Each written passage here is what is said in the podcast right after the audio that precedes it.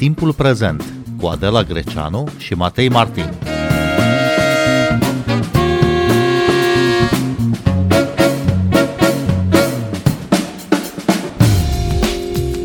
Bine v-am găsit! Noi suntem Adela Greceanu și Matei Martin și invitatul nostru este Ministrul Culturii Lucian Romașcanu. Bună ziua! Bună ziua, mulțumesc pentru invitație! Domnule Romașcanu, ați anunțat recent la preluarea mandatului că intenționați să prindeți în buget schemele de ajutor de stat pentru sectorul cultural care să devină operaționale de anul viitor. Știm cu toții la finalul lui 2020, deci acum un an, fostul ministru al culturii anunța o schemă de ajutor de stat în valoare de 100 de milioane de euro, bani care nu au ajuns până acum la lucrătorii din cultură. Ce soluții aveți dumneavoastră pentru a face real acest ajutor. Da, este o promisiune, din păcate, amânată, n-aș da să bine onorată și sper ca în discuțiile pe care le vom avea pe buget în aceste zile, eu deja am trimis către Ministerul de Finanțe draftul nostru de buget pe anul viitor, am inclus în anexă și schema de ajutor.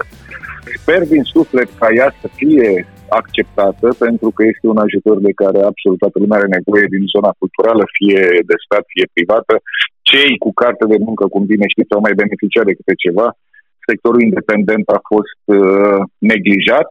Lucrurile nu sunt simple, urmează un an cu mari provocări financiare, având în vedere toate măsurile sociale pe care trebuie să le ia guvernul, în primul rând generate de creșterile de prețuri la energie. Știți mai bine ca mine, pentru că le faceți publice tot timpul pe, pe posturile dumneavoastră. Eu cred totuși că și cultura trebuie să-și găsească acest loc în buget. În zilele astea, azi, mâine, vom pregăti și suportul legislativ necesar pentru acordarea schemei de ajutor. Mâine, cred, sau mâine cel târziu vom avea discuții la Ministerul de Finanțe și veți ști primii cum stăm. Dar care este suma alocată, suma pe care ați estimat-o și care sunt criteriile? În momentul de față, criteriile sunt trecute pe site, ele sunt uh, transparente. Suma mă interesează cel mai mult în acest moment. Noi am propus cele 100 de milioane de euro, 500 de milioane de lei. Acum vom vedea în urma negocierii pentru că în principiu ne putem descurca din semnalele pe care le avem din uh, spațiul cultural, ne putem descurca și cu o sumă mai mică, astfel încât să avem o sumă care să meargă și în 2023.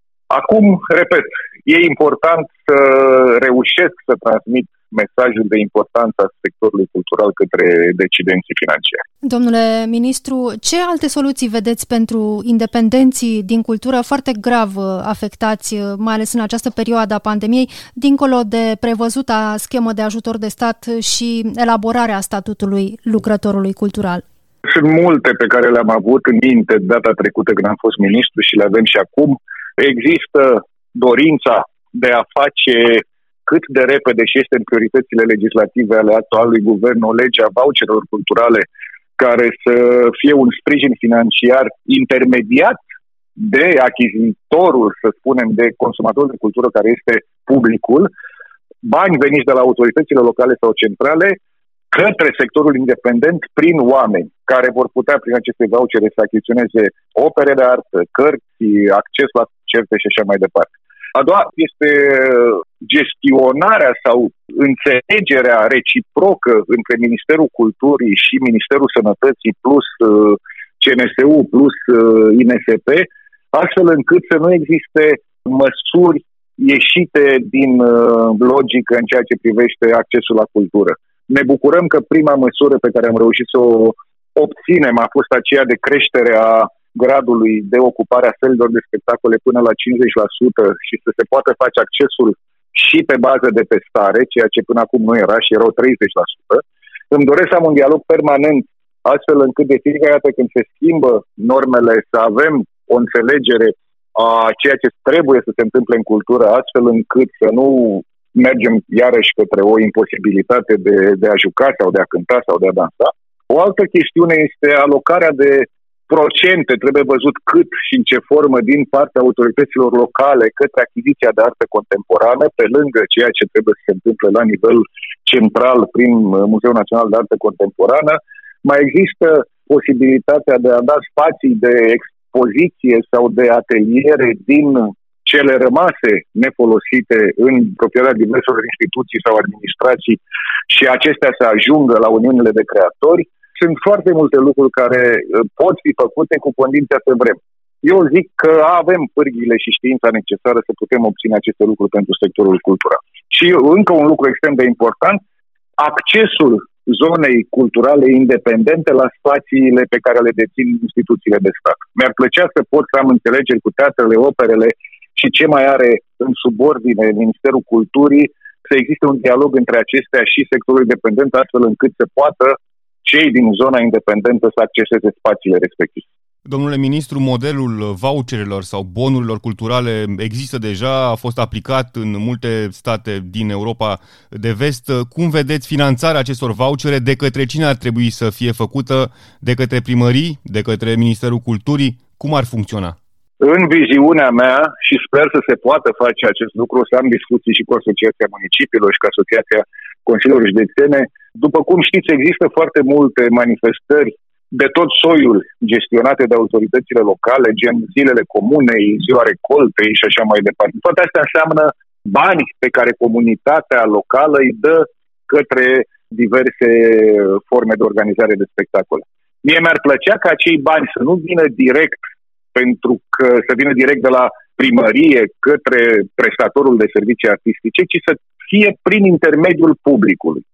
Astfel încât să nu existe sentimentul de gratuit, Adică, doamne, mergem și noi la un concert atunci când îl dă primarul, că primarul nu le dă nimic, tot din banii oamenilor se fac acele lucruri. Ci acei bani să vină sub formă de vouchere către cetățeni, iar cetățeanul din carnetul aceste vouchere să știe, să simtă că plătește din banii lui orice prestație artistică, fie că este o serbare, fie că este un târg de Crăciun, fie că este o expoziție sau uh, concert sau orice. Deci asta este în mare viziunea pe care o am despre aceste lucruri în detaliu, sigur că lucrurile sunt mult mai complexe și mi-aș uh, dori să putem avea o legislație bine fundamentată în cursul anului viitor pe acest domeniu. Domnule Lucian Romașcanu, ați mai anunțat că vreți să obțineți ca buget pentru 2022 pentru Ministerul Culturii 0,1% din PIB. Cum se traduce acest procent? În mod normal ar trebui să fie încerc să fac o socoteală în lei noi astfel încât să vorbim aceeași limbă. PIB-ul pe anul ăsta a fost undeva la 1100 de miliarde de lei, deci ar trebui să fie în jur de 1,1-1,2 miliarde de lei bugetul Ministerului Culturii. Eu mi-aș dori să obțin acești bani care împreună cu schemele și cu ce mai este nevoie să se facă pe capitală culturală Timișoara și nu numai programele culturale Ministerului, aș vrea să mergem undeva la 1,3 miliarde de lei. Ar fi cel mai mare buget care s-a acordat Ministerul Culturii până acum. De acolo plecăm. Știți cum e, la Ministerul de Finanțe intri cu ideile tale, pleci cu ideile lor. Totuși sper ca unele dintre ale noastre să fie luate în seamă. Orice începe cu 0 sună descurajant cumva, 0,1 sună prost în cifre, oricum ar fi. Ajung acești bani pentru cheltuielile pe care le estimați la Ministerul Culturii în anul viitor? Absolut ajung repet, fiind un buget cu vreo 5-600 de milioane de lei, poate și mai bine propus să fie mai mare decât execuția anului 2021.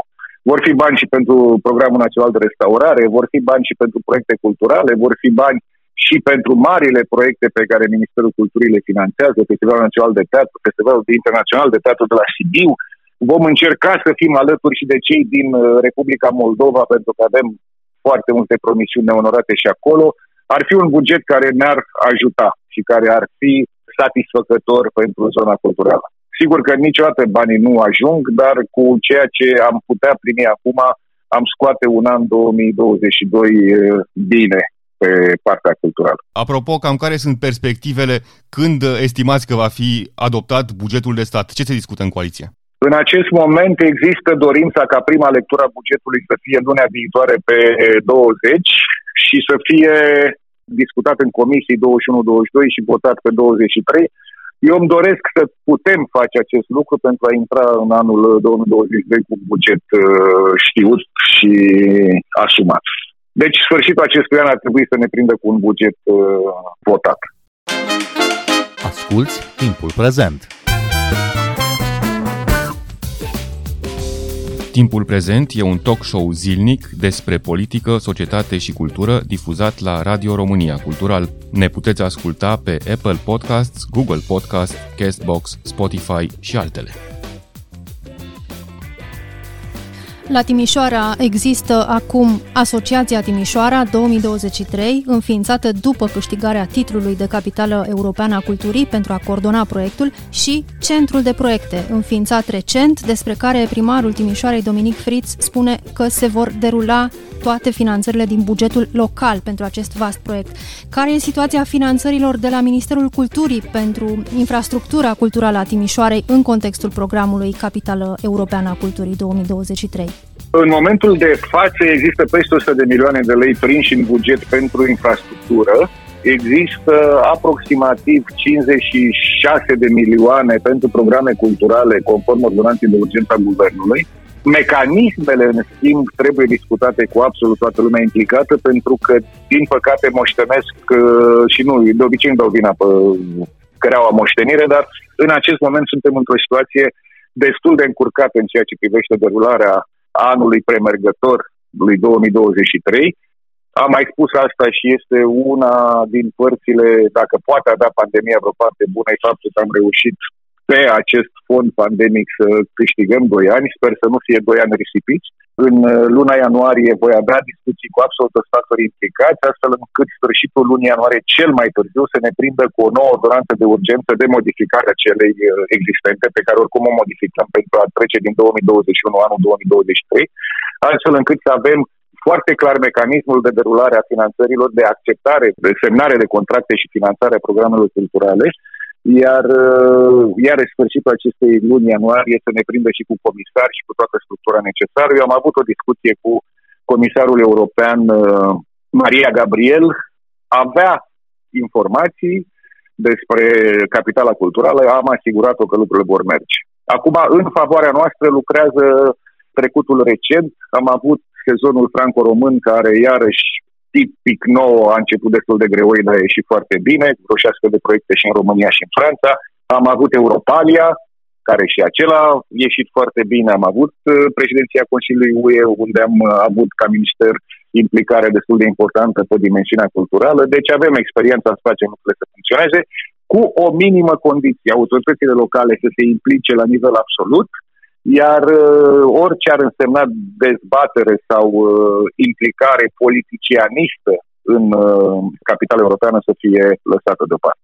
O să le amintim acum ascultătorilor că Timișoara ar fi trebuit să fie capitala europeană a culturii în 2021, dar um, toate evenimentele au fost amânate pe fondul uh, pandemiei pentru 2023. Ce lipsește, domnule ministru, ce lipsește um, din structura organizațională, ce lipsește legislativ pentru ca finanțarea acestui uh, program foarte important și foarte mare să se desfășoare în condiții normale?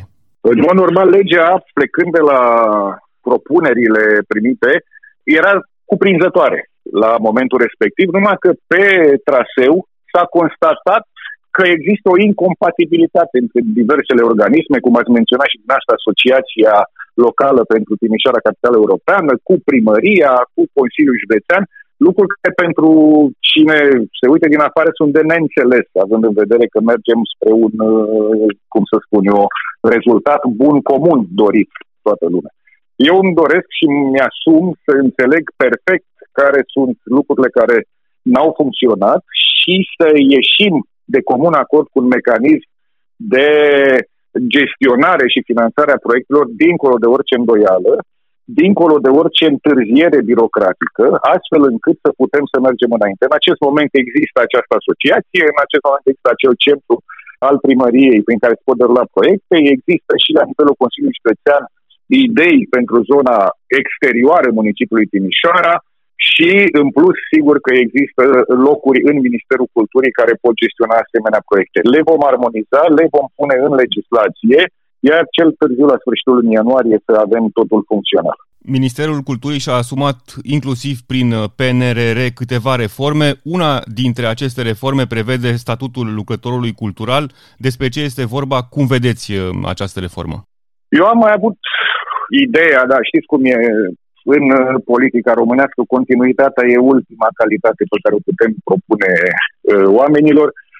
Am început un asemenea proiect chiar cu ulteriorul ministru George Ivașcu pentru a asigura tot ceea ce este necesar din punct de vedere legislativ și cadrul de desfășurare a activității, și protecția socială, și mecanismele de inserție în lumea culturală a celor care lucrează în sectorul independent. Sunt foarte multe lucruri. Le vom discuta cu și le vom pune pe hârtie cu oamenii pricepuți. Doar un exemplu vă dau, în momentul de față există probabil până în 400 de actori care sunt angajați cu carte de muncă și restul până pe la vreo 4.000 depind de teatre independente, de proiecte care nu pot fi ca să spun așa, anticipate. Deci e o zonă care trebuie protejată și care va găsi în statutul lucrătorului cultural tot ceea ce are nevoie pentru a duce vocația pe care o au uh, înainte. Bun, dar unde se află acum acest uh, proiect de reformă? V-ați consultat și cu uh, reprezentanții sectorului cultural independent uh, pentru elaborarea acestei reforme, acestui pachet legislativ? Din nefericire, nu există trecut pentru această chestiune, există doar viitor și sigur că ne vom consulta cu absolut toată lumea implicată. Singura politică pe care o am eu la Ministerul Culturii este politica culturii și nu va exista niciun soi de restricție sau restrângere a accesului la acest proiect a nimănui. Toată lumea care are un cuvânt de spus va fi prezentă la dezbatere. O altă reformă administrativă, legislativă importantă este codul patrimoniului. Acum uh, mulți ani, când uh, ați fost în primul mandat de ministru, ați anunțat că este aproape gata. Patru miniștri mai târziu, unde se află codul patrimoniului? În ce stadiu? În stadiul de aproape gata, da. Din păcate, iarăși, acel cod s-a făcut pe fonduri uh, europene nerambursabile este gata de aproximativ un an și jumătate, din ceea ce am înțeles de la colegii din minister. Tot felul de abordări, mai mult sau mai puțin birocratice, l-au pus uh, pe hold. Am venit cu prima idee de a debloca acest uh, proiect. Am în acest moment promisiunea că în această săptămână va fi pus în dezbaterea colegilor din Ministerul Culturii. El există într-o formă elaborată de unitatea de management al proiectului cu amendamente, îmbunătățiri și așa comentarii din zona de legislativă a Ministerului și din zona de patrimoniu a Ministerului. El va fi pus în dezbatere în minister, după ce vom avea o formă agreată în minister, probabil că la jumătatea lunii ianuarie va fi pus în dezbatere publică și apoi va merge mai departe spre adoptare. Îmi cer iertare pentru aceste întârzieri, nu mi se datorează mie sau numai mie, dar până la urmă am venit să deblochez lucruri și asta este unul dintre ele. Și când estimați că va fi adoptat? În foarte scurt timp după aceea, în procedură de urgență, probabil în maxim o lună după ce va fi încheiată dezbaterea publică să putem să-l avem. Roșia Montană, sit protejat uh, UNESCO. Care este viitorul acestei zone? Ce poate face Ministerul Culturii? Mesajul meu a fost întotdeauna și către cei care construiesc și către cei care protejează patrimoniul. Trebuie să existe un balans, un echilibru între dezvoltare și protecție lumea trebuie să înțeleagă inclusiv la Roșia Montană și acolo suntem într-o situație, cum bine știți, destul de dificilă în ceea ce privește arbitrajul internațional și lucrurile care s-au petrecut acolo. Să protejăm ce e de protejat și să dezvoltăm când trebuie să dezvoltăm.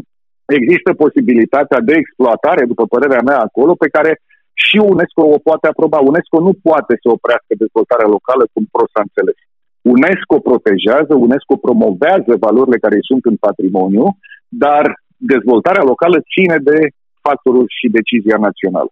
Eu sper să vedem în perioada următoare niște pași făcuți concret, astfel încât România să nu-și piardă situl de mare, mare valoare istorică din zona Roșia Montană, dar să existe și variante puțin invazive de exploatare, că până la urmă ce este acolo este al României.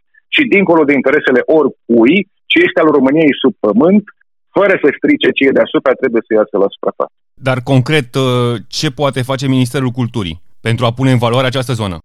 Ministerul Culturii are, prin finanțările pe care le primește și prin PNRR, dar și prin finanțările proprii prin Programul Național de Restaurare, are pentru viitorul uh, imediat și uh, pe termen mediu proiecte de restaurare a zonei, de punere în valoare a zonei respective. Asta este ce ține de Ministerul Culturii. Ce ține de celelalte zone legate de exploatare și așa mai departe, alea sunt la economie, sunt în altă parte și probabil că acolo va trebui găsit o soluție astfel încât să nu afecteze situl.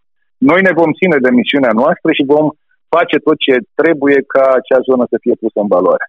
În capitolul despre cultură din programul de guvernare am văzut o listă întreagă de restaurări uh, pe care le aveți în vedere. Care ar fi prioritățile? Ca să vă spun sincer, prioritatea mea este rezolvarea într-o formulă mutual, cum să spun, agreată, a situației Castelului Peleș care are nevoie de investiții masive, trebuie găsită formula necesară și corectă și legală și acceptabilă public, astfel încât să putem interveni acolo. Să le spunem ascultătorilor, acolo este o problemă de proprietate, nu? Se află în proprietatea Casei Regale, dar este misiunea Ministerului Culturii să-și protejeze patrimoniul până la urmă. Cum se va rezolva Absolut. această treabă? Suntem în discuții cu reprezentanții Casei Regale și va trebui să găsim cea mai bună soluție pentru a face ce trebuie, pentru că este un patrimoniu în proprietate lumească, ca să spun așa, într-o proprietate birocratică uh, la Casa Regală, dar proprietatea cea mai importantă este aceea a poporului asupra acestui castel și trebuie să găsim varianta să finanțăm ce se întâmplă acolo. Dincolo de pele sunt foarte, foarte multe lucruri care trebuie făcute. În momentul acesta este pe circuit un memorandum de împrumut cu Banca de Dezvoltare a Consiliului Europei de vreo 120 de milioane de euro prin care se va interveni cu prioritate la Muzeul Național de Istorie. Vom reface selecția de oferte pentru proiectul de arhitectură și pe urmă în 5 ani de zile sperăm să avem într-un final un Muzeu Național de Istorie așa cum trebuie. Se continuă șantierele care au început. Din păcate, patrimoniul în România este într-o situație absolut uh, îngrijorătoare și nu pot să nu spun și public că Institutul Național al Patrimoniului nu a reușit, din păcate, să cheltuiască banii pe care i-a avut la dispoziție pentru salvarea patrimoniului. La ultimul meu mandat au fost vreo 20 ceva de milioane alocate credite bugetare pentru INP. Anul ăsta până acum au reușit să cheltuie pe 2021 doar vreo milion jumătate. Este inadmisibil și prima reformă se va îndrepta către această zonă. Aveți vreo explicație pentru această situație? Explicațiile care sunt aduse la cunoștință țin de birocrație, de dificultatea de lucru cu personal insuficient, dar asta nu ne împiedică să facem ceea ce trebuie organizatorii în cadrul INP-ului ca aceste scuze să nu, să nu mai existe. Ziua Culturii Naționale pe 15 ianuarie, ce are în vedere Ministerul Culturii și când se lansează concursul de, de proiecte? Normal ar trebui să fie lansat deja concursul de proiecte. Este alocat un buget de 500.000 de lei pentru acest an și pentru 15 ianuarie. În același timp, vom avea un spectacol omagial pe 15 ianuarie. Acum discutăm detaliile. Va fi un spectacol susținut de opera română, dar la Teatrul Național, pentru a beneficia de mai mult spațiu, împreună cu actorii Teatrului Național și împreună cu actori ai Teatrului Național din Chișinău. Va fi și o proiecție de film, va fi un film în rezumat, este un film de o oră jumate făcut de cei de la Teatrul Național din Chișinău la centenarul lor. Vom avea și câteva imagini pe peliculă despre operă, care și a împlinit 100 de ani. O să fie un uh, moment de sărbătoare care să ajungă în toate casele românilor. În rest, Ministerul Culturii este un administrator care încearcă să pună la dispoziție resurse, dar și cadru. Eu îmi doresc ca toată lumea, indiferent de forma de organizare, că ale statului, că sunt uh, actori sau uh, jucători în domeniul privat al culturii, să sărbătorească această zi extrem de importantă. Domnule ministru Lucian Romașcanu, vă mulțumim pentru interviu. Eu vă mulțumesc foarte mult și salutări tuturor iubitorilor de cultură care vă ascultă. Noi suntem Adela Greceanu și Matei Martin. Ne găsiți și pe platformele de podcast. Abonați-vă la timpul prezent pe Apple Podcasts, Google Podcasts și Spotify. Cu bine, pe curând! thank you